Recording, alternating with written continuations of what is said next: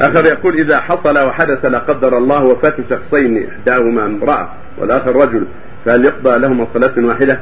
نعم إذا وجد رجل وامرأة أو رجال ونساء صلى عليهم جميعا هذا آه.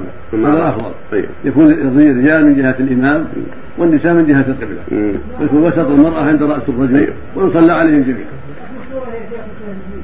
نعم الصورة ما ما, ما تستقر.